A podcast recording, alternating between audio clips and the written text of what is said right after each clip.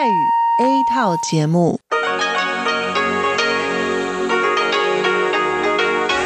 ที่นี่สถานีวิทยุเรดิโอไต้หวันอินเตอร์เนชันแนล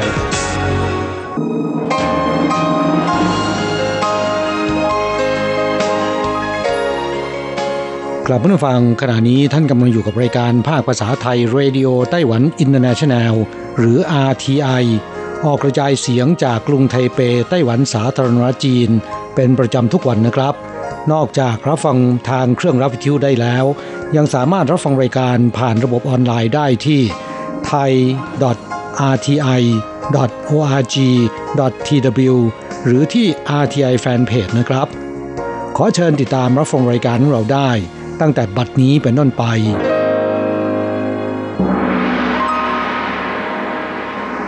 สวัสดีครับผู้ฟังที่รักและคิดถึงทุกท่าน กระผมอโศกศรีจันทร์พร้อมกับคุณอัญชันกลับมาพบกับผู้ฟังอีกเช่นเคยนะครับ ในช่วงของสโมสรผู้ฟัง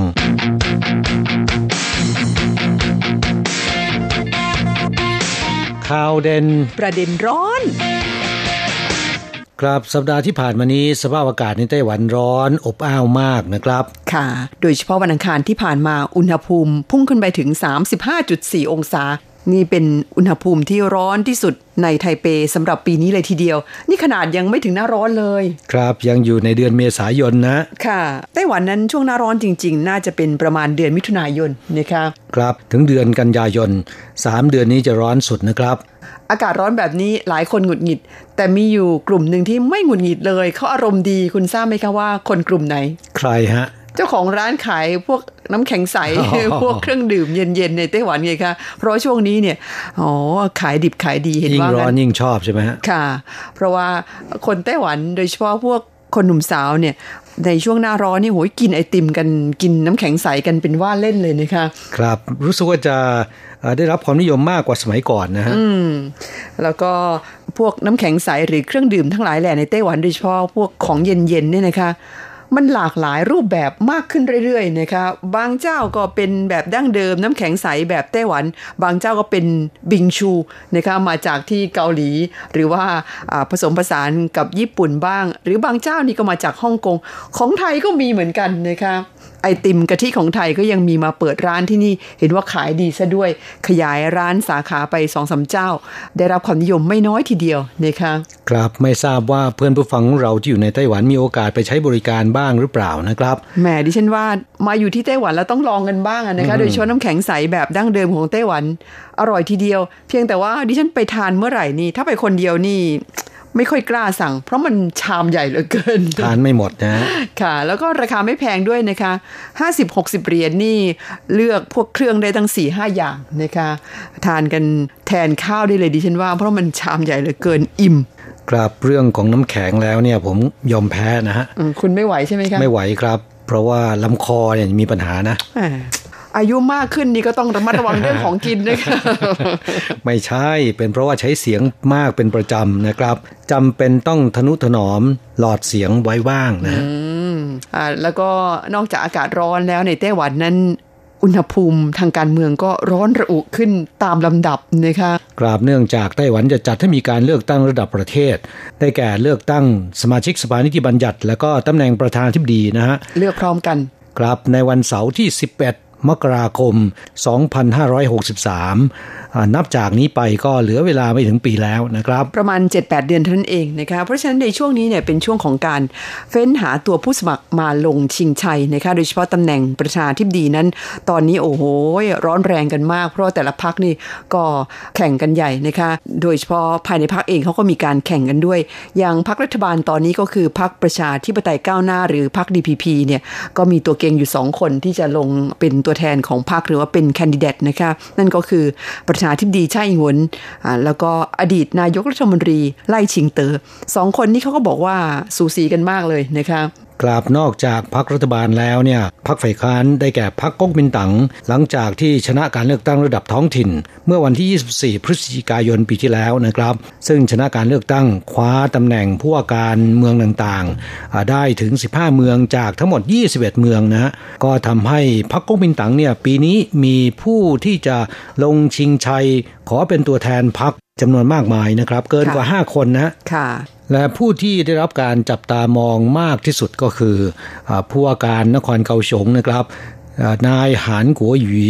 ซึ่งเพิ่งจะชนะการเลือกตั้งเป็นผู้ว่าการนครเกาสงเมื่อวันที่ 24 พฤศจิกายนปีที่แล้วนี่เองนะครับ ขึ้นดำรงตำแหน่งได้เพียงแค่ 4-5 เดือนเองนะครับ ตอนนี้ก็มีผู้คนสนับสนุนให้เขา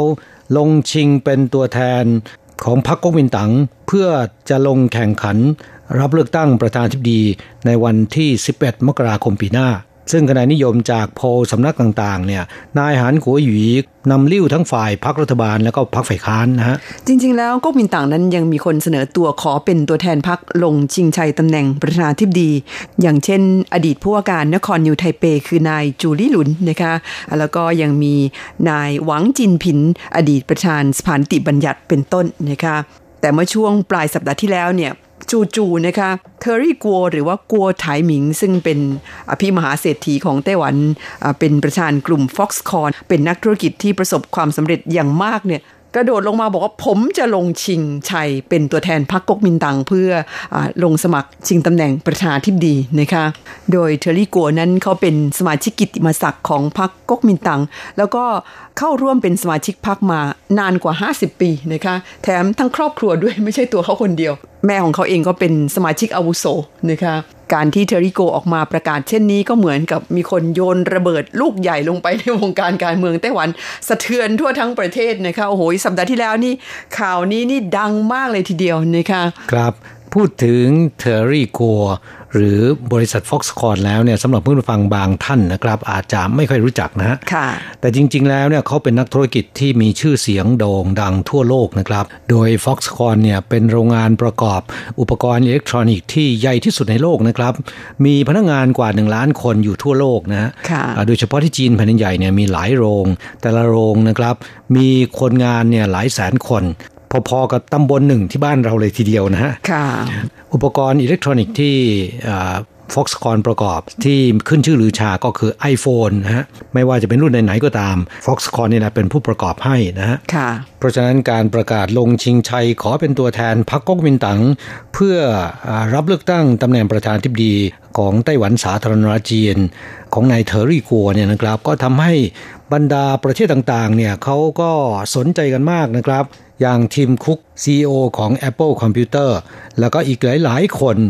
โทรศัพท์มาสอบถามว่า จริงหรือไม่ที่จะลงชิงชัยนะ เป็นห่วงกังวลว่าในอนาคตเนี่ยอุปกรณ์นั้นตัวเองใครจะมาประกอบ กลัวจะกระทบต่อธุรกิจของเขานะคะแต่การที่เทริโกประกาศว่าจะลงมาชิงชัยตำแหน่งประธานทิบดีเนี่ยนะคะโอ้ยมีหลายคนทีเดียวที่สนใจนะคะโดยเฉพาะคนหนุ่มสาวรุ่นใหม่ ๆ ที่เขามองว่าเดี๋ยวนี้การเมืองไต้หวันรู้สึกว่ามันจะถอยหลังไปเรื่อยๆนะคะก็อยากให้นักการเมืองหน้าใหม่หรือว่าเลือดใหม่เนี่ยเข้ามาบริหารประเทศบ้างนะคะสรุปแล้วเนี่ยการประกาศจะลงชิงชัย ขอเป็นตัวแทนพรรคก๊กมินตั๋งเพื่อลงสมัครรับเลือกตั้งตำแหน่งประธานที่ดีในปีหน้าของนายกัวนั้น ก็ได้รับความสนใจจากผู้คนทั้งในประเทศและต่างประเทศเป็นจำนวนมากนะครับ แต่ว่าตอนนี้ยังไม่ทราบว่าตกลงแล้วใครจะได้เป็นตัวแทนพรรคนะคะในการลงชิงชัย ทั้งส่วนของพรรค DPP คือพรรครัฐบาล แล้วก็ส่วนของ KMT หรือว่าพรรคก๊กมินตั๋งพรรคฝ่ายค้านนะคะคงต้องอีกประมาณสักเดือนละมั้งถึงจะทราบนะคะครับ คือตอนนี้ทั้งสองพรรคเนี่ยยังไม่มีการคัดเลือกนะฮะ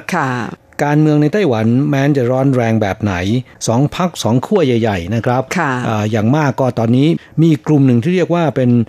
ฝ่ายสีขาว ที่นำโดยนายเคอร์เหวินเจ๋อผู้ว่าการกรุงไทเป ที่มีทีท่าว่าจะลงสมัคร ชิงชัยตำแหน่งประธานที่ดีเช่นกันนะครับ มีแค่สามขั้วนี่แหละ แตกต่างไปจากที่ประเทศไทย ซึ่งมีหลายสิบพักดูเหมือนว่าไต้หวันนั้นจะง่ายกว่านะครับ ที่บอกว่าง่ายนี่หมายความว่าเวลาเขาลงพนันกันว่าใครจะชนะนี่น่าจะมีโอกาสถูกได้มากกว่าใช่ไหมถูกต้องครับ ในไต้หวันมีการพนันขันต่อในเรื่องการเมืองการเลือกตั้งเนี่ยค่อนข้างเยอะนะฮะค่ะจากเรื่องบรรยากาศการเมืองในไต้หวันไปแล้วเนี่ย อีกเรื่องหนึ่งที่อยากจะนำมาเล่าให้เพื่อนผู้ฟังได้รับทราบนะครับ ร้านสะดวกซื้อในไต้หวันจัดโปรโมชั่น เพิ่มราคาซื้อถ่านไฟฉายที่ใช้แล้วนะครับนำไปรีไซเคิลจากเดิมครึ่งกิโลกรัม 8 เหรียญ เพิ่มเป็น 11 เหรียญนนะฮะเพื่อจะส่งเสริมให้ประชาชนตื่นตัวในการอนุรักษ์สิ่งแวดล้อม หน่วยงานภาครัฐของไต้หวันเนี่ยเขามีมาตรการดึงดูดให้ประชาชนเข้าร่วมโดยความสมัครใจมากมายนะครับ และก็มีการส่งเสริมอย่างจริงจัง ส่งผลให้ไต้หวันเนี่ยกลายเป็นประเทศที่มีการรีไซเคิลขยะได้อย่างมีประสิทธิภาพมากที่สุดแห่งหนึ่งของโลกนะครับ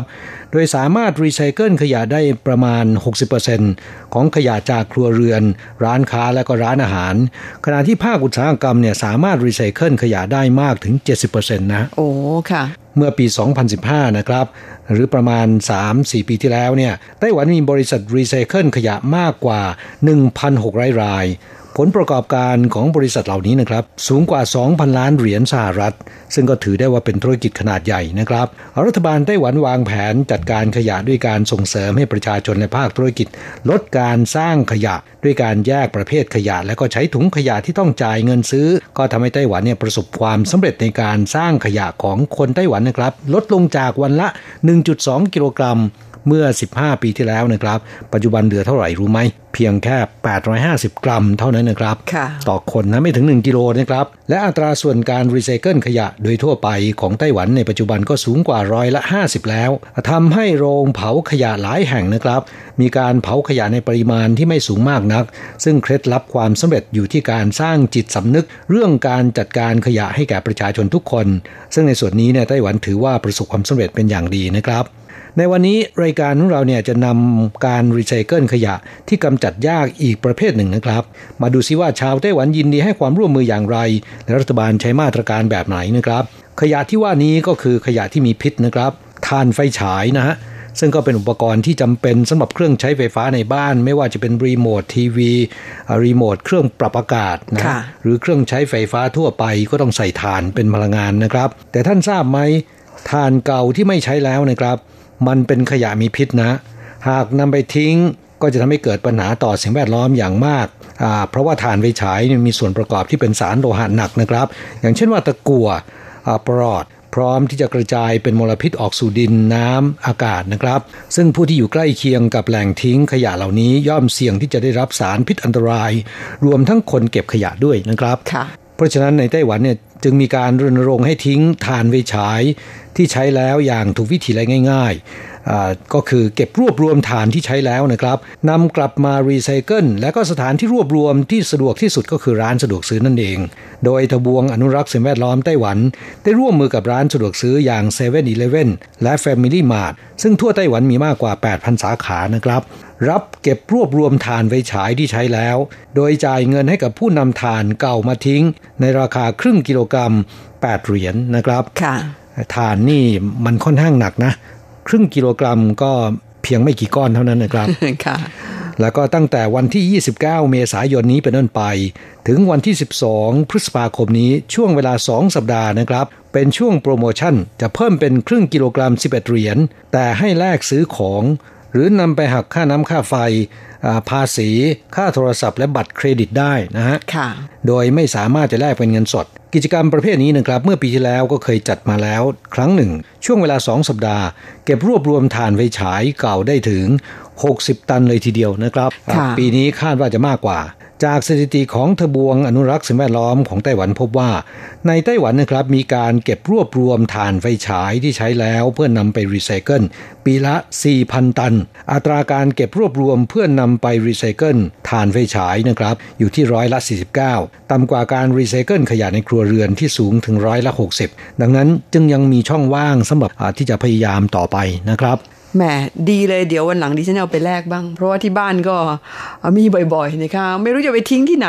บางทีมีความรู้สึกว่าเอ๊ะจะเอาไปทิ้งเป็นขยะทั่วๆไปเนี่ยก็มีความรู้สึกว่าแหมนี่เราทำร้ายโลกหรือยังไงนะคะผมแนะนำว่าเอากระป๋องตั้งไว้ที่บ้านนะครับ พอเก็บได้ปริมาณหนึ่งก็นำไปแลกซื้อของที่ร้านเซเว่นได้นะฮะแหมเผื่อๆดิฉันจะได้กินกาแฟฟรีซะด้วยซ้ำนะคะเนี่ยถูกต้องครับ ในนอกจากทานไฟฉายแล้วนะครับ อย่างแผ่นซีดีเก่า หรือว่าสิ่งของที่เป็นพลาสติกเก่าๆนะครับ ก็สามารถนำไปแลกของได้ โดยแต่ละชุมชนเนี่ยก็จะมีการจัดกิจกรรมอ่าแลกสบู่ยาสีฟัน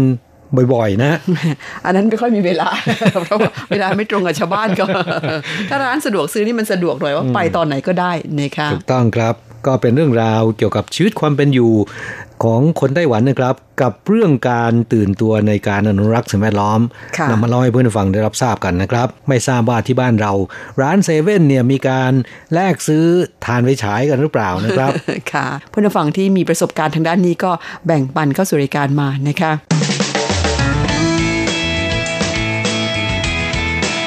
คลายความทุกข์ปันความสุข ครับก่อนตอบจดหมายในวันนี้มีข่าวที่น่าเสียใจข่าวหนึ่ง มาแจ้งให้ผู้ฟังได้รับทราบนะครับ บางท่านอาจจะทราบไปแล้วนะฮะคุณบุญพักวงวิรัตเพื่อนผู้ฟังอาทีไอของเราเป็นแฟนพันธ์แท้นะครับ ท่านได้เสียชีวิตไปแล้ว เมื่อวันที่ 18 เมษายนที่ผ่านมานี้ ด้วยโรคหัวใจวายเฉียบพลันนะครับ ขณะที่อายุ 69 ปีนะฮะค่ะ ก็เป็นข่าวที่ทำเอาดิฉันเนี่ยรู้สึกตกใจเป็นอย่างมากนะครับเพราะว่า เจอคุณบุญพักหลายครั้งในงานนั้นพผู้ฟัง RTI ที่ประเทศไทยสี่ครั้งเห็นจะได้นะคะแล้วก็คุณบุญพักนั้นจะเดินทางมาร่วมงานกับเราทุกครั้งไป สุขภาพยังดีมากนะคะ แล้วก็ดิฉันยังเคยคุยกับคุณบุญพักเลยว่า ดูไม่ออกเลยว่าอายุ 60 กว่าปีแล้ว ยังกับคนอายุ 50 กว่ากว่าเท่านั้น ซึ่งเพื่อนผู้ฟังอีกหลาย ๆ ท่านที่มีโอกาสได้เจอคุณบุญพักในงานและพบผู้ฟังเนี่ยก็มีความรู้สึกเช่นเดียวกับดิฉัน เพราะว่าดูเป็นคนสุขภาพดีมากนะคะโดยเหตุนี้เองดิฉันจึงรู้สึกตกใจเป็นอย่างมาก และผู้จัดรายการท่านอื่นก็เหมือนกันนะคะรู้สึกเสียใจเป็นอย่างมากที่เราสูญเสียผู้ฟังที่เป็นแฟนพันธ์แท้ รู้จักสนิทสนมกันดี และมีความรู้สึกกับคุณบุญพักเหมือนกับเป็นเพื่อนคนหนึ่งนะคะเป็นเพื่อนสนิทซะด้วย เพราะว่ามีจดหมายติดต่อกันเสมอ แถมยังมีโอกาสได้พบหน้าค่าตากันหลายครั้งนะคะครับคุณบุญพักนั้นเป็นผู้ที่มีความรู้ความเชี่ยวชาญในหลายด้านนะครับ จริง ๆ แล้วเนี่ยคุณบุญพักเป็นเภสัชกรนะฮะ แต่เกษียณแล้วก็ใช้ชีวิตอย่างมีความสุขมีคุณค่านะครับ เขียนจดหมายมาเล่าให้เราฟังบ่อยๆ ว่าไปที่ไหนบ้างนะฮะขณะเดียวกันก็จะนำเอาความรู้ไม่ว่าจะเรื่องของไอทีเรื่องสมาร์ทโฟน เรื่องของคอมพิวเตอร์นะครับ รวมทั้งความรู้ด้านภูมิอากาศ ก็จะนำมาเล่าให้ฟัง เสมือนเป็นขุมปัญญาของอาทีไอของเราก็ได้นะครับ และดิฉันเชื่อมั่นว่าเพื่อนฝั่งที่รับฟังรายการอาทีไอเป็นประจำเนี่ยจะต้องรู้จักคุณบุญพักผ่านรายการของเรานะครับเพราะว่ามีจดหมายเข้าสู่รายการบ่อย ๆ แล้วก็เรานำมาอ่านออกอากาศให้ฟังกันเสมอ มีเรื่องราวที่น่าสนใจ หรือว่าเหตุการณ์ต่างๆ ในเมืองไทยเนี่ยเล่าผ่านเข้าสู่รายการมาเป็นประจำนะคะ และจดหมายฉบับล่าสุดของคุณบุญพักที่ส่งถึงรายการนั้นเป็นอีเมลเมื่อวันที่ 9 มีนาคมที่ผ่านมานะคะดิฉันก็เลยจะขอนำมาอ่านอากาศอีกครั้งหนึ่งนะคะทั้งที่เคยตอบไปแล้วก่อนหน้านี้ ครับก็เพิ่งจะตอบจดหมายฉบับนี้ไปหมาดๆนะครับ ได้ยินข่าวร้าย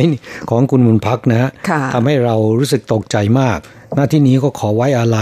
และขอให้ดวงวิญญาณของคุณบุญพักไปสู่สุคติภพภูมิที่ดีนะครับ ค่ะ แล้วก็ขอแสดงความเสียใจไปถึงครอบครัวของคุณบุญพักด้วยนะคะ เรามาอ่านจดหมายฉบับสุดท้ายของคุณบุญพักที่ส่งเข้าสู่รายการกันค่ะ มาเมื่อวันที่ 9 มีนาคม 2562 บอกว่าสวัสดีครับคุณโศกคุณอัญชัน ก่อนอื่นขอรายงานว่าวันเสาร์ที่ผ่านมาคลื่น 9625 ฟังได้ดีครับ เวลา 22นาฬิกาซึ่งอาจเป็นธรรมดาของหน้าร้อนที่การรับฟังจะฟังชัด พอดีวันนี้ได้ฟังจดหมายของคุณสาธิตเขตจตุจักรพูดถึงเรื่องฝุ่นจิ๋ว PM 2.5 อันนี้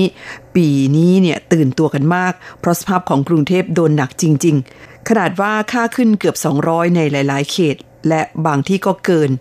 นอกจากมีปัญหาการหายใจแล้วยังแสบหน้าแสบตากันนั่นทีเดียว ผมนี่เล่าให้ฟังว่าก่อนหน้านี้ขับรถประจำแสบตานั่นแหละครับ จน 5 ปีที่ผ่านมานี้มีอาการไอทุกคืน จนมีปัญหาการนอน อนแรกก็มัวไปนึกถึงเรื่องแพ้ เช่นแพ้เกสร แพ้ไรฝุ่น ขนาดยอมเช็ดพื้นนอน และไม่นอนบนที่นอน ก็ไม่เป็นผล กินยาแก้ไอแก้แพ้จนน่าจะเป็นผลเสียต่อสุขภาพ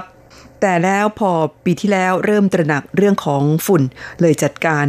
เรื่องการใช้กรองอากาศ และใส่หน้ากากกันฝุ่นครับ ผลที่ได้ถือว่าเป็นสิ่งมหัศจรรย์ที่มีผลต่อคุณภาพชีวิตผมมาก คืออาการไอลดไปอย่างมาก จนหายสนิท โดยไม่ต้องกินยาอีกต่อไป ส่วนที่ผมจัดการอากาศอย่างไรก็ไปหา Facebook ของผมดูเองนะครับ อาจมีประโยชน์ กับผู้ที่มีอาการเช่นเดียวกับผม คือเรียกว่าหาไม่ยาก เพราะหา Facebook ผมได้จาก RTI Fan Club ในขณะที่มีอาการไอมากมาย น้ำแข็งหรือของเย็น จะรับประทานไม่ได้เลย ส่วนตอนนี้รับประทานน้ำแข็งได้ตามปกติแล้วครับ นี่ไงล่ะคะจดหมายฉบับสุดท้ายของคุณบุญพักวงวิรัตที่เขียนเข้ามานั้นยังกินอาหารกินของที่ชอบได้ตามปกตินะคะคแสดงให้เห็นว่าสุขภาพยังดีมาก ก็มามีข่าวร้ายส่งถึงรายการที่ฉันถึงได้ตกใจมาก ใจสั่นเลยเหมือนกันนะคะครับณที่นี้ก็ขอเป็นกำลังใจกับเพื่อนฟังด้วยนะครับ ขอให้พวกเราทุกคนเนี่ยดูแลสุขภาพของตัวเองให้ดีนะครับ ขณะที่ยังมีชีวิตอยู่ เราดูแลสุขภาพก็จะทำให้สังขารของเราสามารถที่จะ ใช้งานแล้วก็สืบทอดต่อไปได้นานขึ้นนะครับมีอายุยืนขึ้นนะฮะค่ะจดหมายของผู้ฟังท่านต่อไปครับ เขียนมาจากคุณสาธิตทิศยากร ก็เป็นผู้ฟังที่กรุงเทพมหานครนะครับ คุณสาธิตนั้นเขียนมาจากลาดยาวจตุจักรกรุงเทพมหานครนะครับ คุณสาธิตเขียนมาเล่าให้ฟังเรื่องของมอไซค์ไฟฟ้า บอกวางขายในห้างบิ๊กซีนานกว่า 10 ปี วันนี้ก็ยังไม่มีใครซื้อใช้ครับก่อนหน้าโน้นเนี่ยน่าจะไม่ค่อยมีคนสนใจกันเท่าไหร่นะครับ แต่ว่าในปัจจุบันคิดว่าน่าจะดีขึ้นกว่าในอดีตนะฮะอย่างในไต้หวันนะครับ ในปัจจุบันมอเตอร์ไซค์ไฟฟ้าจักรยานไฟฟ้าได้รับความนิยมค่อนข้างมากนะครับ และไต้หวันเป็นแหล่งผลิตมอเตอร์ไซค์ไฟฟ้า และจักรยานไฟฟ้า อันดับต้นๆของโลกนะครับ เฉพาะรถจักรยานไฟฟ้า มูลค่าการส่งออกเมื่อปี 2017 นะครับ สูงถึง 15,000 ล้านเหรียญไต้หวันทีเดียว ถือได้ว่าเป็นสินค้าส่งออกอที่มีความสำคัญนะครับ ในไต้หวันเองในปัจจุบันก็นิยมใช้จักรยานไฟฟ้าและรถมอเตอร์ไซค์ไฟฟ้ามากขึ้น รวมทั้งรถยนต์ไฟฟ้านะครับ ทั้งนี้เนื่องจากความตื่นตัวในเรื่องการอนุรักษ์สิ่งแวดล้อม ซึ่งก็มีผลมาจากหลาย ๆ อย่างนะครับ จากสภาพภูมิอากาศ แล้วก็จากการรณรงค์ของรัฐบาลด้วยที่ให้การอุดหนุน เงินสำหรับซื้อรถไฟฟ้า รถจักรยานไฟฟ้า แล้วก็รถมอเตอร์ไซค์ไฟฟ้านะครับ ค่ะทำให้มีความรู้สึกว่าซื้อได้ในราคาที่ไม่แพงนักนะคะครับไม่ทราบเหมือนกันว่าคุณสาธิตช่วงนี้ได้กลับไปที่ห้างบิ๊กซีอีกหรือเปล่านะครับ มอไซค์ไฟฟ้าคันที่บอกว่าจอดนานกว่า 10 ปีแล้ว วันนี้ยังอยู่หรือเปล่า ในมหาวิทยาลัยเกษตร มีรถแก๊สธรรมชาติ แล้วก็รถไฟฟ้าบริการรับส่ง ตามตึกเรียนมาตั้งแต่ปี 2530อบอกว่ากว่า 30 ปีผ่านไป ฝันยังไม่เป็นจริงครับ กราบก็ขอขอบคุณที่นำเอาเรื่องนี้มาเล่าให้ฟังที่บอกว่าที่มหาวิทยาลัยเกษตรนะครับมีรถแก๊สธรรมชาติ รถไฟฟ้าใช้เราเพิ่งทราบเป็นครั้งแรกนะค่ะ แล้วก็เล่าให้ฟังว่ารถไฟฟ้าจากจีนแผ่นใหญ่ยี่ห้อ BYD ทดลองวิ่งกรุงเทพมหานครไปเชียงราย 5 วันถึง นึกไม่ออกว่าจะใช้จริงได้ยังไงนะฮะค่ะ และยังเล่าให้ฟังว่ารถไฟฟ้ารับส่งในสนามบินวิ่งได้ไม่นานขณะนี้หายไปเกือบหมดแล้วนะครับ คงไม่ทันได้เห็นในเร็ววันนี้นี่ก็เป็นเรื่องราวที่คุณสาธิต แสดงความเห็นเกี่ยวกับยานพาหนะที่ใช้ไฟฟ้านะครับเสนอเข้าสู่รายการ ก็ขอขอบคุณครับ ทำให้เราทราบถึงพัฒนาการของยานยนต์ที่ใช้ระบบไฟฟ้าในประเทศไทยนะครับ ค่ะ มาตอบจดหมายฉบับหนึ่งกันจากที่ประเทศลาวบ้างนะคะเพื่อนฝั่งท่านนี้เป็นผู้ฝั่งหน้าใหม่คุณวงเกียรติพิศรัต นะคะส่งเป็นจดหมายอีเมลเข้ามา เมื่อวันที่ 2 เมษายนค่ะ บอกว่าขอรับนิตยาสารไต้หวันพาโนรามานะคะอันนี้คงเป็นคนลาวเขียนภาษาไทย นิตยาสารเขียนเป็นนิตยาสาร แต่เก่งมากเลยนะคะ บอกว่าสวัสดีทีม RTI ทีมเป็นทีม ขอรับนิตยาสาร ไต้หวันพาโนรามาฉบับที่ 11 ประจำเดือนเมษายน พศ 2562 หัวข้อเรื่องอาหารพื้นบ้านโดดเด่นของไต้หวันที่อยู่จัดส่งนะคะที่ PO Box 2135 นครเวียงจันทร์ประเทศลาวค่ะ ครับ นิตยสารไต้หวันพาโนรามาฉบับล่าสุดนะครับ รายการเราได้จัดส่งไปให้เพื่อนผู้ฟังท่านนี้ที่ประเทศลาวแล้วนะครับ ค่ะหากว่าท่านใดที่ยังต้องการเนี่ยก็ขอเข้าสู่รายการได้นะครับ เราจัดส่งให้ฟรีไม่คิดค่าส่งนะฮะค่ะจดหมายของเพื่อนผู้ฟังท่านต่อไปครับ เขียนมาจากคุณมนทิชาเป็นเพื่อนแรงงานไทยที่ทำงานอยู่ที่ภาคใต้ของเกาะไต้หวันคือที่เกาฉงนะครับ คุณมนทิชา เขียนจดหมายเป็นอีเมลเข้าสู่รายการฉบับนี้นะครับ เมื่อวันที่ 3 เมษายนที่ผ่านมานี้ บอกว่าสวัสดีค่ะ อาจารย์บ้านใหญ่อาทีไอทุกๆทท่าน สวัสดีปีใหม่ไทย ซึ่งใกล้จะมาเยือนแล้ว จดหมายฉบับนี้เขียนมาเมื่อต้นเดือนเมษายนนะครับ บอกว่าขอให้อาจารย์ทุกท่านมีแต่ความสุขนะคะ งานสงกรานต์จะไลฟ์ไหมคะ รอรับชมกันอยู่ทางบ้านนะฮะค่ะครับก็มีบางช่วงนะฮะแต่ว่าช่วงบ่ายเป็นการแสดงของพีเสเดิร์ดวงร็อกอีสานในตำนานก็มาเปิดการแสดงที่ไต้หวันนะครับ คุณมณพรได้ถ่ายบรรยากาศบางช่วง แล้วก็โพสต์ลงใน Facebook ไปแล้วนะครับ คิดว่าคุณมนทิชาคงจะได้ชมบรรยากาศในงานทุ่งกรานครั้งนี้ผ่านจอมือถือไปแล้วนะครับ เราเข้าใจเนื่องจากว่าคุณอยู่ทางภาคใต้นะครับ ไม่สามารถที่จะเดินทางมาร่วมงานได้นะฮะไกลพอสมควร แต่อย่างน้อยที่สุดได้รู้ได้ชมบรรยากาศก็ยังดีนะครับ ค่ะ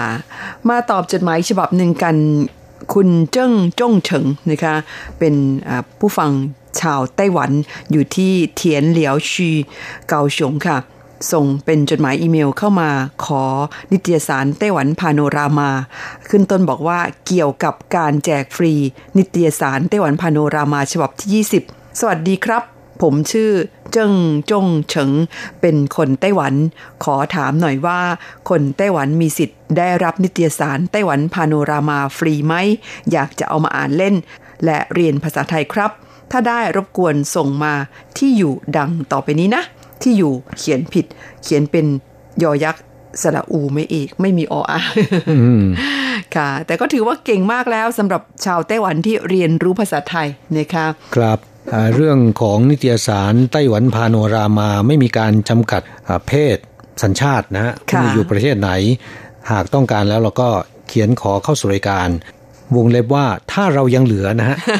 ค่ะ จะจัดส่งให้ฟรีนะคะ อีกฉบับหนึ่งเป็นจดหมายของคุณอาอู ผู้ฟังจากที่เรือนจำกุยซานนครเถาหยวนค่ะ ส่งเป็นจดหมายดั้งเดิมเข้ามา ลงวันที่ 9 มีนาคม บอกว่าขอกราบสวัสดีครับ คุณธนาและคุณอัญชันที่เคารพ กระผมนามหนุ่มดอยแดนมังกร ก็หวังว่าคุณทั้งสอง และผู้จัดรายการทุกท่าน กับผู้ฟัง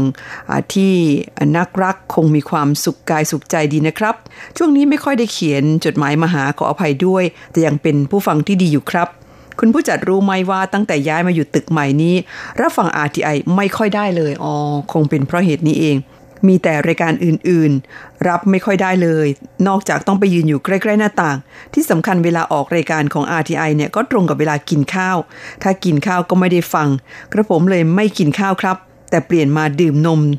ตอนตื่นขึ้นมาแทน และมากินผลไม้เวลาสิบโมงกว่า ดีนะครับ จะได้ลดน้ำหนักไปด้วยค่ะ บอกว่าอาจารย์ทั้งสองไม่ทราบว่าได้ดูข่าวเกี่ยวกับน้องเกลหรือเปล่า เมื่อวันที่ผมอ่านนิตยสารจิ้งโจคัน ฉบับที่ 127 ของวันที่ 6 มีนาคมปีนี้เนี่ย เห็นข่าวบอกว่าน้องเข้ามาเซ็นสัญญา เป็นนักร้องของไต้หวันแล้ว แต่กระผมได้อ่านไม่เยอะ เพราะเขาไม่ได้เขียนอะไรมากมาย ก็ขอให้น้องเขาประสบความสำเร็จดังใจปรารถนาทุกประการ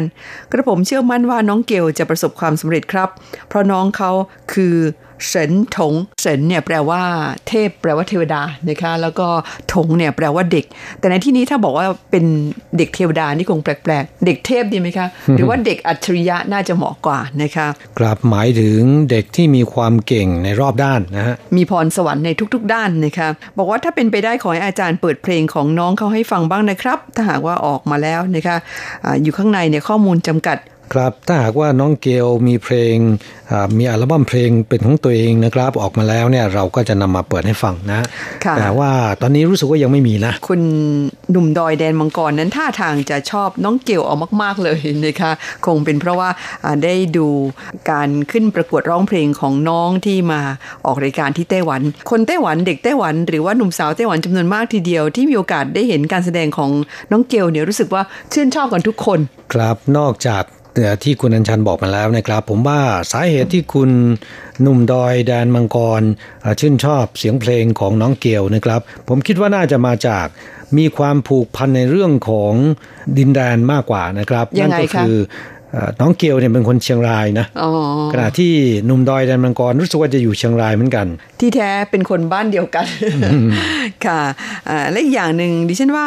น้องเกลเนี่ยนะคะหน้าตาน่ารักจริง ๆนะคะ แล้วก็กริยามารยาทรวมทั้งมีความสามารถมีพรสวรรค์หลากหลายด้าน เขาเป็นเด็กที่น่ารักจริง ๆ ใครเห็นใครก็ชอบค่ะครับและไม่เฉพาะคนไทยเท่านั้นนะครับ คนไต้หวันก็ชอบนะ ก็น่าชื่นชมนะคะคุณผู้ฟังครับเวลาในรายการของเราวันนี้นั้นหมดลงซะแล้วค่ะ ครับเราทั้งสองต้องอำลาจากเพื่อนฟังไปชั่วคราวนะครับ จะกลับมาพบกันใหม่ที่เก่าเวลาเดิมในสัปดาห์หน้าสำหรับวันนี้ สวัสดีครับ สวัสดีค่ะ 台湾之音，传到全世界，永远的关怀，你上心爱的电台，RTI。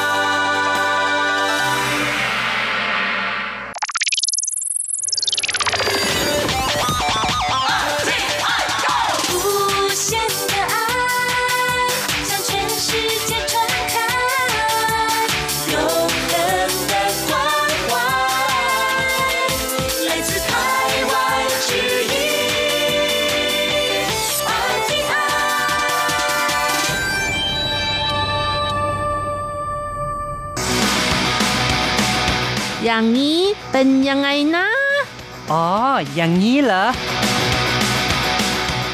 แองเจลสาวไต้หวัน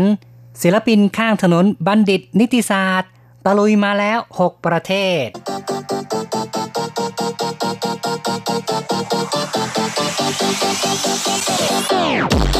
อย่างนี้คุณจะว่ายังไง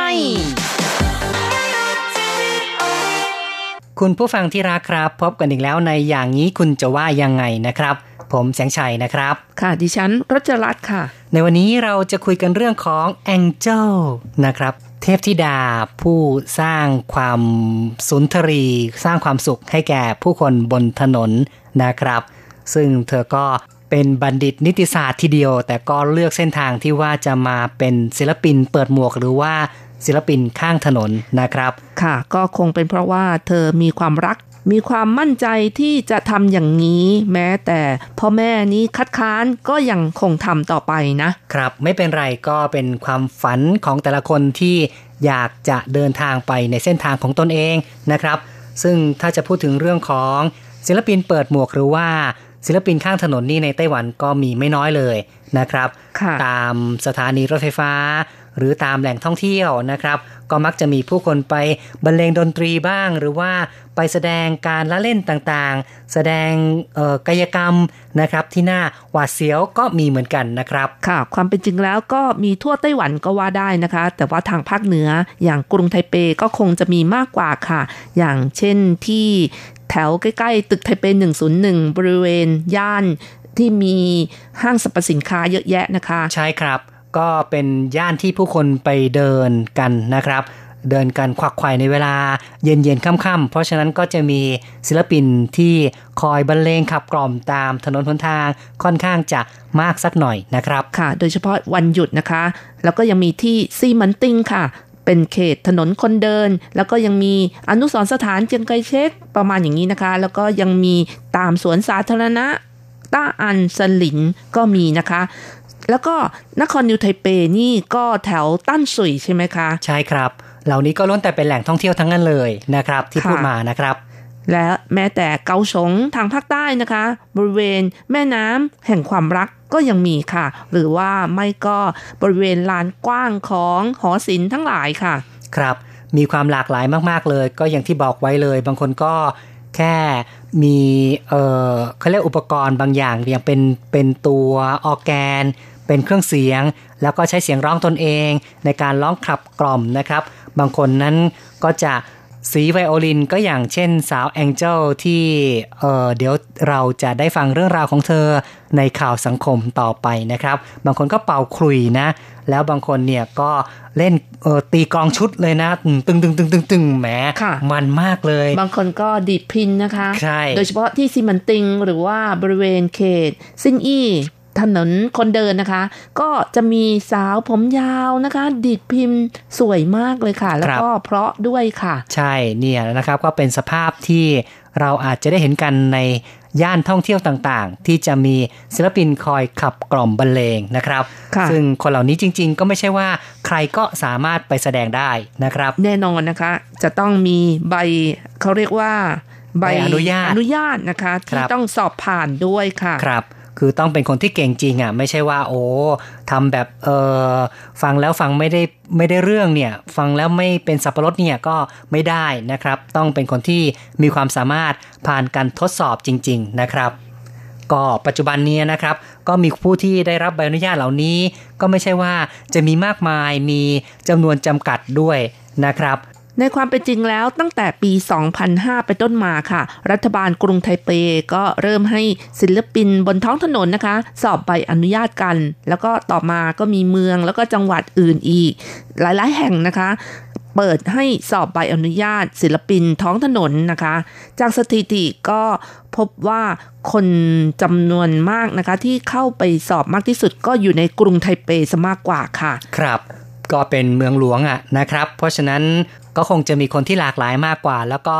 มีศิลปะการแสดงที่มากมายหน่อยนะครับ เฉพาะสถิติตั้งแต่ปี 2009 นะคะ มีศิลปินเปิดหมวก หรือว่าศิลปินท้องถนนนะคะ มีมากกว่า 300 กลุ่มแล้วค่ะอืมที่ครับมาร่วมกันประชันความสามารถ มีทั้งการร้องเพลง วาดภาพ การเล่นตลก หัตถกรรม เล่นดนตรี โดยหวังว่าก็ แต่ละคนเนี่ยก็จะสอบให้ผ่านแบบใบอนุญาตก่อน แล้วก็ค่อยมาแสดงกันนะคะ แล้วก็ยังมีคนที่สูงอายุอีกนะคะ อย่างในปี 2009นะคะ คนที่อายุมากที่สุดที่เข้าไปร่วมประกวดอะ อายุ 86 ปีแล้ว โอ้ เนาะก็ยังอุตส่าห์นะนะครับ อยากจะนำเอา ความสามารถของตนเองมาอวดมาประกวดประชันให้แก่ผู้อื่นได้รู้ได้เห็นกันด้วยนะคใช่รับค่ะ เพราะว่ากรุงไทเปก็มีการจัดกิจกรรมประกวดศิลปินบนท้องถนนนะคะ แล้วก็อายุต่ำสุดเนี่ย 16 ปีก็ยังมีค่ะ โอ้นะก็วัยรุ่นนะครับค่ะ ก็ถือว่ามีหลากหลายมากเลยนะครับ ทั้งอายุทั้งเพศ ทั้งอาชีพนะครับ ก็เชื่อว่าคงจะมีหลายคนที่ผันตัวเองมาเป็นศิลปินข้างถนนกัน เอาละครับเรามาฟังเรื่องราวของสาวแองเจิลกันดีกว่านะครับ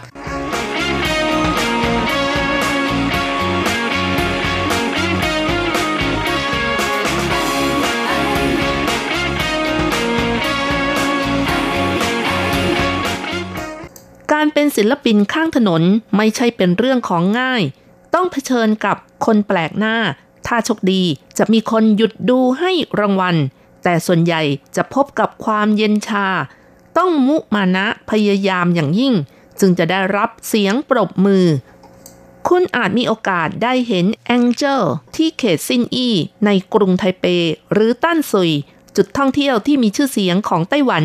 ใบหน้างดงาม ผมดำยาวสลวยสมดังชื่อแองเจล ทุกครั้งที่จบเพลง เธอจะยิ้มหวานให้ผู้ชม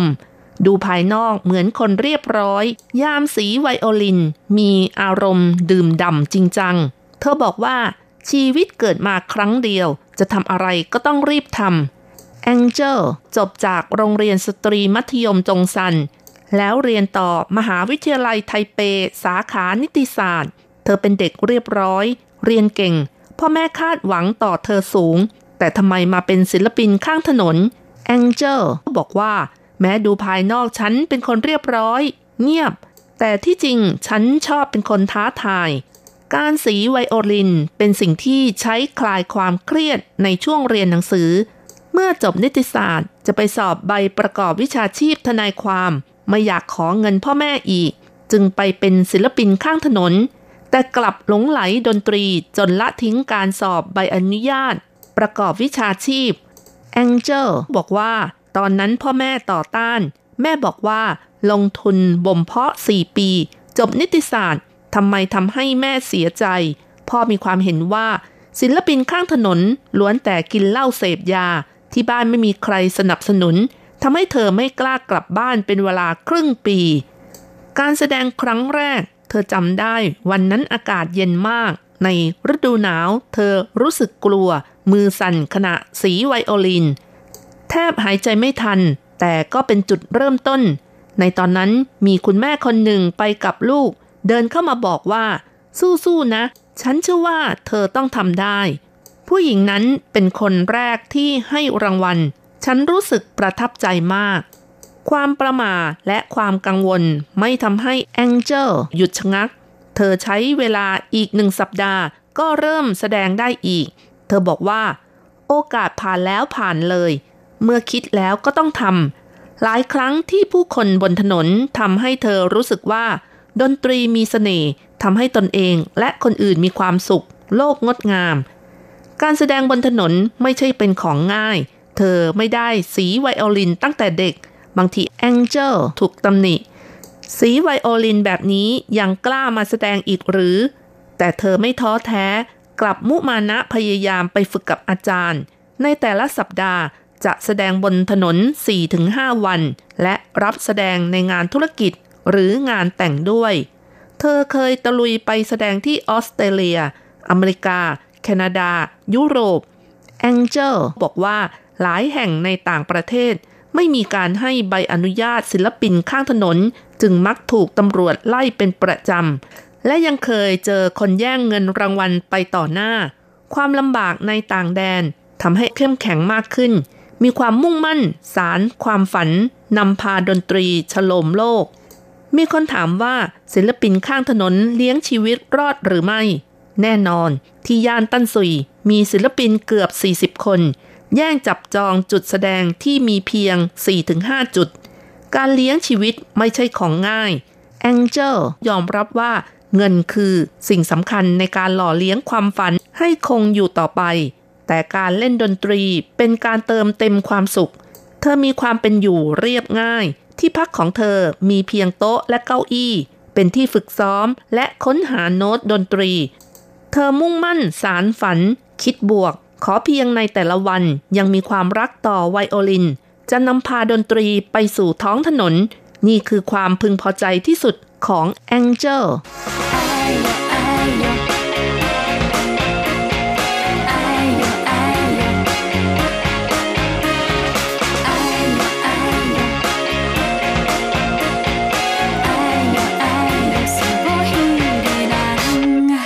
ครับก็กล่าวได้ว่าสาวแองเจลคนนี้นี่นะครับเป็นคนที่มีความมุมานะพยายาม แล้วก็พยายามจะ สร้างฝันของตนเองให้เป็นจริงนะครับ มีความชอบในดนตรีชอบในศิลปะก็พยายามที่จะพัฒนาตนเอง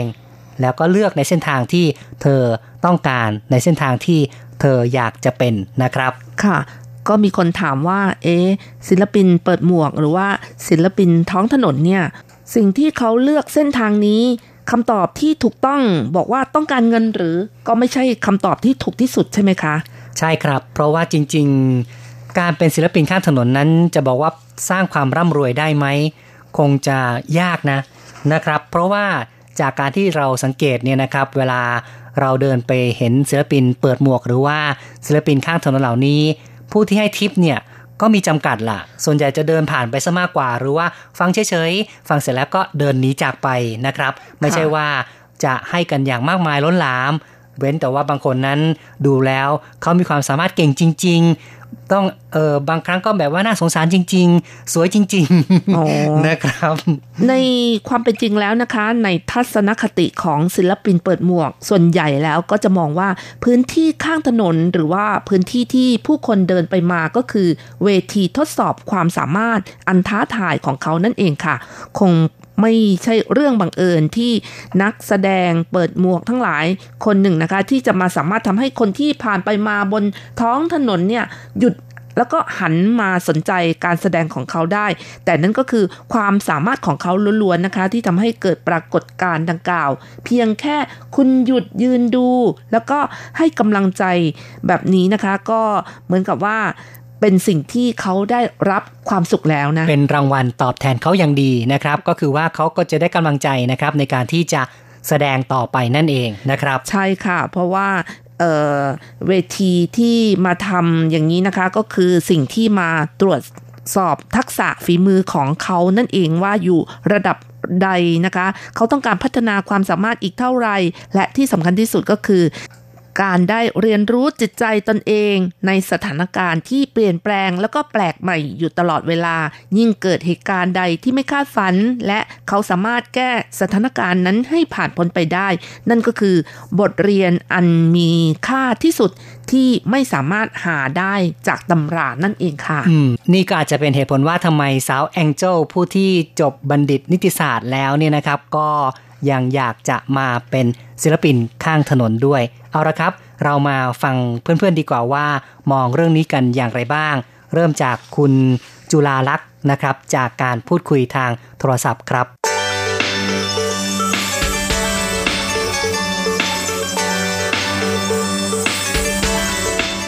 คุณจุลาลักษณ์เท้ากอกเดินไปตามไต้หวันนี่ตามถนนหนทาง ได้เจอศิลปินตามถนนบ้างหรือเปล่าครับ ก็เจอนะคะอาจารย์ก็เจอเห็นที่ไหนเขา ดีดกีตาร์หรืออะไรจำพวกเนี้ยเห็นอยู่นะคะ อ๋อ ที่ไหนบ้างครับ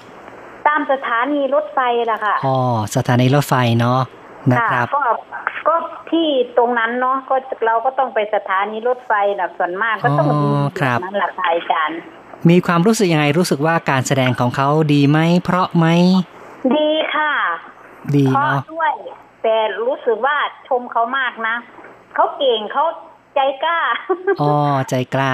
ใจกล้า อืมนะครับเห็นบ่อยนะคะ อาจารย์บางทีเขาก็เปิดหมวกเป็นการกุศลด้วยนะ อ๋อเหรอ ค่ะ ไม่ได้ไม่ได้เก็บเพื่อตัวเองนะ เป็นการขอรับเงินเพื่อการกุศลด้วยจ้าบางทีก็ตนเองบางทีก็เป็นการกุศลออ๋อย่างเงี้ยแล้วเราจะรู้ได้ไงเขาจะบอกใช่ไหมว่าใช่อันไหนค่ะเขาก็จะบอก ครับ คือเขาเขาจะจะบอกมีป้ายติดไว้หรือว่าเขาพูดครับ เขาพูดค่ะ ป้ายอ่านไม่ออกอ๋อแล้วครับ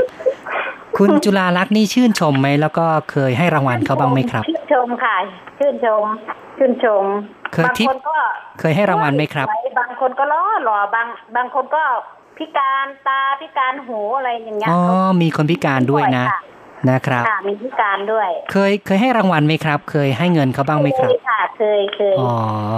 ส่วนใหญ่นี่ให้เท่าไหร่ครับ พอเปิดเผยได้ไหมเอ่ย ได้ค่ะสิบบาทค่ะ อ๋อ แล้วคนอื่นล่ะที่เขาให้กันนี่ให้เยอะไหมเอ่ยเออบางคนก็เป็นแบงค์นะคะอาจารย์ก็เห็นอืมก็ก็สำหรับตัวหนูเองก็มีตังค์เหรียญก็ให้เขาเหรียญอย่างเงี้ยค่ะอืส่วนมมากจะเป็นเหรียญสิบบาทอย่างเงี้ยนะครับ ก็คนเหล่านี้นี่เขาก็พยายามแสดงเนาะนะครับค่ะเป็นการสร้างความบันเทิยงอมรับว่าเก่งมาก คิดว่าในไต้หวันนี่บรรยากาศแบบนี้นี่เราเห็นได้บ่อยไหม คือนอกจากที่สถานีรถไฟแล้ว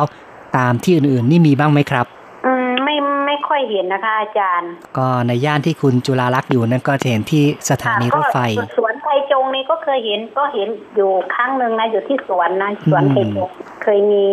ก็เคยเห็น แต่ก็ไม่บ่อยเหมือนกับสถานีรถไฟนี่ค่ะอาจารย์ อืมเนาะนะครับ รู้ไหมว่าคนเหล่านี้นี่เขาก็ต้องมีใบอนุญาตอะไม่ใช่ว่าไปแสดงได้ทุกคนนะครับ อ๋ออันไม่เคนี้ยทราบอันนี้หนูไม่รู้ค่ะ ไม่ทราบเนาะนะครับค่ะไม่ไม่รู้ คิดว่าอืมเขาเปิดหมวกได้เหมือนกับบ้านเราเนี่ย บ้านเราก็ครัเห็บนเขาเปิดหมวกได้ ก็จริง ๆ ถ้าไม่มีใบอนุญาตนั้นก็อาจจะถูกตำรวจไล่ได้นะครับอ๋อคุณจุฬาลักษณ์คิดว่าคนไทยเรานี่มีพรสวรรค์ทางด้านนี้บ้างไหมเอ่ยแล้วก็ สภาพในไทยกับไต้หวันนี่ถ้าเปรียบกันแล้วรู้สึกอย่างไรบ้างครับ ค่ะ ถ้าจะเปรียบว่าไทยกับไต้หวันนะคะ ถ้าเป็นอย่างที่อาจารย์ว่าถ้าต้องมีใบอนุญาตมันก็ เมื่อเมืองไทยเราก็เปิดได้ใช่ไหมคะอาจารย์ไม่มีใบอนุญาตใช่ไหมทั่วไปนะครับ ค่ะ ทั่วไป ใช่เป็นที่นี่ถ้ามีใบอนุญาตนี่มันก็ยังไงอะความคิดของหนูอะมันเหมือนกับปิดโอกาสเข้าไหมเนาะอืมเหมือนกับปิดโอกาสของเขาน่ะ อืม นะใช่ครับใช่อันนี้แน่นอนนะมันกับเขาแต่อยากจะแสดงออกอย่างนี้ก็เหมือนกับปิดกั้นของเขาอย่างไงใช่ต้องขออนุญาตอย่างนี้ยมันก็เพิ่มความยุ่งยากให้เขาอีก แต่จริง ๆ ก็ต้องดูความระเบียบเรียบร้อยของบ้านเมืองด้วยแหละ ค่ะ อันนี้นะครับก็มีส่วนค่ะ ใช่เขาก็กลัวบางทีก็ติดตามที่สถานีรถไฟเนี่ยบางทีก็ไปฝังทางเดินเขาอย่างเงี้ยนะครับ ก็คงต้องหาจุดสมดุลล่ะ ในส่วนนี้แหละเนาะค่ะนะครับ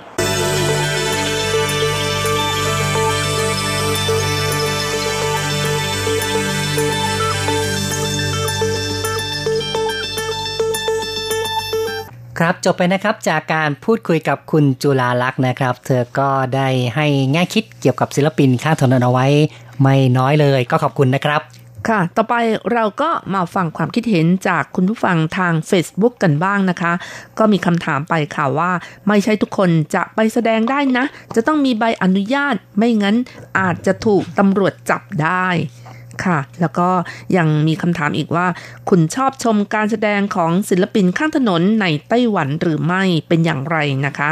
ค่ะ คุณยุรีนะคะ ก็ตอบมาว่า เคยเห็นแบบตีกลองเป็นชุดค่ะ ที่หน้าสถานีรถไฟเกาสงชอบฟัง เขาเก่งมาก ครับก็ได้ฟังกลองชุดนะครับแหมคุณยุรีใช่ไหมชอบมากเลยนะครับ ใช่ค่ะ แล้วก็คุณเล็กเว่ยๆนะคะ เขียนมาบอกว่าเคยเห็นเขาที่ตั้นสุยค่ะ เคยให้ค่าชมเขาด้วยอ๋อว้าวแดสาวงแองเจิลเนี่ยนะสาวแองเจิลแน่นอนเลยค่ะนะครับเพราะว่าเธอนี่ชอบไปแสดงที่บริเวณลานกว้างของตั้นซุยแถบสถานีรถไฟฟ้า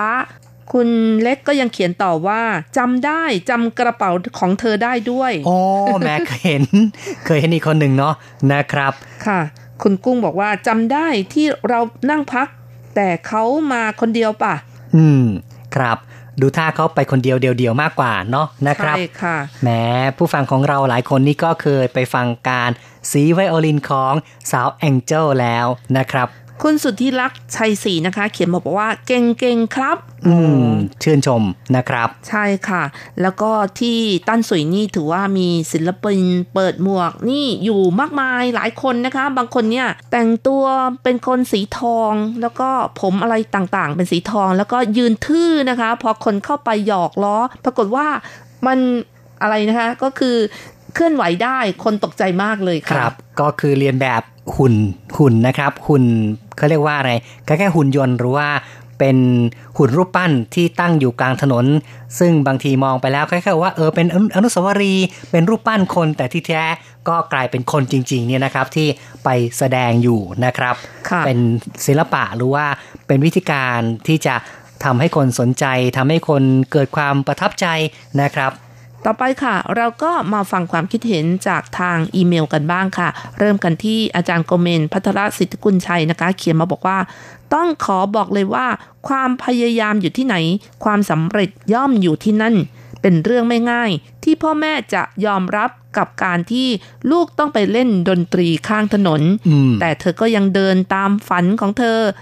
แม้ว่าคนที่บ้านจะไม่ยอมรับจิตใจของเธอเด็ดเดี่ยว ยิ่งนัก ถึงใช่แม้จะเป็นผู้หญิงคนเดียว ต้องครับเผชิญปัญหาต่างๆ ด้วยคนเดียว ต้องขอยกนิ้วให้กับความมุมานะของเธอ และไม่ยอมแพ้ต่อปัญหาต่างๆ ขอเอาใจช่วยเธออีกคนครับ อืมครับ ก็ต้องยอมรับในความกล้าหาญความเด็ดเดี่ยวของสาวแองเจิลเหมือนกันนะครับ เพราะว่าเธอไม่ได้ตระเวนแสดงในไต้หวันเท่านั้นยังอุตส่าห์ไปถึงต่างประเทศ ไปในยุโรปไปในต่างบ้านต่างเมือง ซึ่ง การไปในสถานที่เอ่อที่ไม่ใช่ประเทศตัวเองอย่างนี้ ความจริงก็มีความเสี่ยงเหมือนกันนะครับค่ะแต่เธอก็กล้าไปนะครับ แม่รจรัสไปที่ตั้นสุยนะคะ ก็พยายามที่จะมองหาว่าจะเจอสาวแองเจิลหรือเปล่านะคะ แต่ปรากฏว่าไม่เห็นค่ะ ว่าจะไปตบมือแล้วก็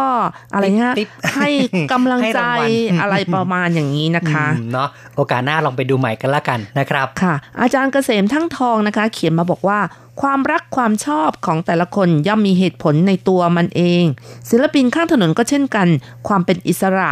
ไม่มีค่ายเพลงสังกัดไปที่ไหนๆได้อย่างเสรี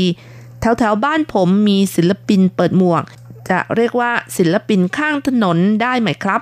เวลามีตลาดนัดจะมีศิลปินเปิดหมวก มีทั้งเล่นดนตรีอย่างเดียว เล่นดนตรีพร้อมกับร้องเพลงไปด้วย หรือเล่นแบบเป็นวง 4-5 คน ก็เป็นประเภทเดียวกันแหละ คือจะเรียกแล้วแต่จะเรียกนะครับ บางคนก็เรียกว่าศิลปินเปิดหมวก บางคนก็เรียกว่าศิลปินข้างถนนนะครับ ซึ่งเรารู้สึกว่าจริง ๆ ศิลปินทุกคนก็ไม่ได้ใส่หมวก ใช่ค่ะนะครับ เราก็เลยคิดว่าเรียกว่าศิลปินบนถนนหรือว่าศิลปินข้างถนนนั้นก็คงจะตรงความหมายมากขึ้นนะครับอาจารย์เกษมก็ยังเขียนมาอีกว่าถ้าเป็นในเมืองก็จะมีแถวแถวๆถนนคนเดิน จะเป็นบรรเลงพิน เป่าแคน เล่นกีตาร์และเครื่องดนตรีอีสาน เล่นอยู่กับที่มีกล่องใส่เงินวางไว้ข้างหน้า คืนวันศุกร์และวันเสาร์จะมีมากกว่าวันอื่นใช่เลยทำนองเดียวกันในไต้หวันนะครับค่ะก็คือว่าวันศุกร์วันเสาร์นั้นคนจะไปเดินกันตามตลาดหรือว่าไปเดินตามย่านแหล่งท่องเที่ยวมากกว่านะครับ ก็จะมีศิลปินไปแสดงมากกว่าเช่นกันครับๆ อาจารย์ก็ยังถามว่าสาวแองเจิลนี่ เป็นสาวไต้หวันคงไม่ใช่ศิลปินแบบที่ผมเคยเห็นใช่ไหมครับ ครับ คือต้องบอกว่าจริง ๆทำนองเดียวกันก็คือว่าเป็นศิลปินที่ไปแสดง แต่ว่าการแต่งกายหรือว่ารูปแบบในการนำเสนอนั้น คงจะต่างกันไปบ้างมากกว่า คงจะพูดในลักษณะนี้ล่ะนะครับค่ะคุณชัยนรงค์นะคะ ก็เขียนมาบอกว่าตอนนี้เธอคงเลือกแล้วว่าจะเดินตามความฝัน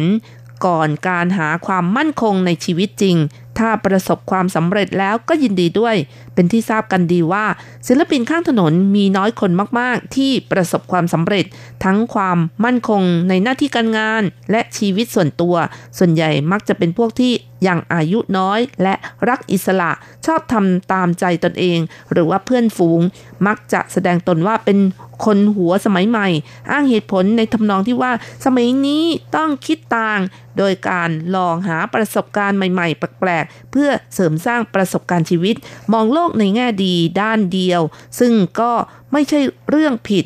หากรับผิดชอบตัวเองได้ การไม่ทำให้คนใกล้ชิดที่เกี่ยวข้องกับเรา และผู้อื่นเดือดร้อน รักชอบอะไรก็ทำไปครับ อืม เนาะนะครับแน่ก็นอนนะเป็นข้อคิดเห็นที่ดีนะครับ ต่อไปค่ะ คุณเมสันเอี่ยมศรีนะคะ เขียนมาบอกว่า คนเรามีความใฝ่ฝันต่างกัน มีจุดมุ่งหมายที่ต่างกัน แล้วก็มีความชอบที่และรักที่ต่างกัน เธอคนนี้เลือกที่จะเดินในสายดนตรี แม้สาขาที่เรียนมาไม่ใช่เกี่ยวข้องกับสิ่งนี้ แต่เธอเลือกในสิ่งที่เธอรัก แล้วก็ทุ่มเทมันเป็นแรงบันดาลใจที่ดีครับใช่เลยนะครับ แล้วต่อด้วยมีฝันก็พยายามสร้างฝันของตนเองให้เป็นจริงนะครับ ต่อด้วยของคุณนภาอัตมากุลศรีนะคะ เขียนมาบอกว่า น่าชื่นชมทำในสิ่งที่ชอบ แต่การมีอาชีพที่เป็นหลักก็น่าจะดีกว่า ควรสอบใบอนุญาตวิชาชีพทำงานหลัก การสีไวโอลินเป็นงานรองน่าจะดีกว่าค่ะ อืม เป็นความคิดจากคุณนภานะครับ ที่มองว่าควรจะทำอาชีพที่มีความมั่นคงมากกว่า แล้วก็สีไวโอลิน หรือว่าเล่นดนตรีเป็นงานรองนะครับ ก็เป็นข้อคิดที่ดีเหมือนกันนะครับ คือเท่ากับว่าก็ได้ทั้งสองอย่างเลยนะครับ สามารถที่จะมีอาชีพเลี้ยงตนได้อย่างมั่นคงขณะเดียวกันก็สามารถจะผ่อนคลายอารมณ์ได้ด้วยการเล่นดนตรีครับ เอาละครับ เราก็พูดคุยกันมาพอสมควรในรายการวันนี้ ตอนท้ายเรามาฟังเพลงปิดท้ายกันนะครับ ค่ะ เราก็มาเพลินเพลง เพราะๆที่ชื่อว่าขวัญเต่าควายเลอร์จากการขับร้องของอูเหวินฟังนะคะ ควันเต่าควายเลอร์มีความสุขกับการเที่ยวรอบเกาะนะคะ หลังจากที่ฟังเพลงกันแล้ว เราสองคนพร้อมทั้งผู้จัดทำรายการก็ต้องขออำลาไปชั่วคราวก่อน อย่าลืมกลับมาพบกันใหม่ในครั้งต่อไป ขอให้ทุกท่านมีความสุขมากๆนะคะ สวัสดีค่ะ สวัสดีครับ换天空，自由飞翔。下绿色铺满的山，还要去除丈量。若把欲望锁得短，时间才放得长。可是欲望无限宽，网络整片海洋。就把清澈还给小溪，再把永恒还给海洋。他的家已不是他的，他的泪人们莫忘了，别让心疼磨成碎片了。别把自责给渺小吞没了，一个人改变，谁来附和？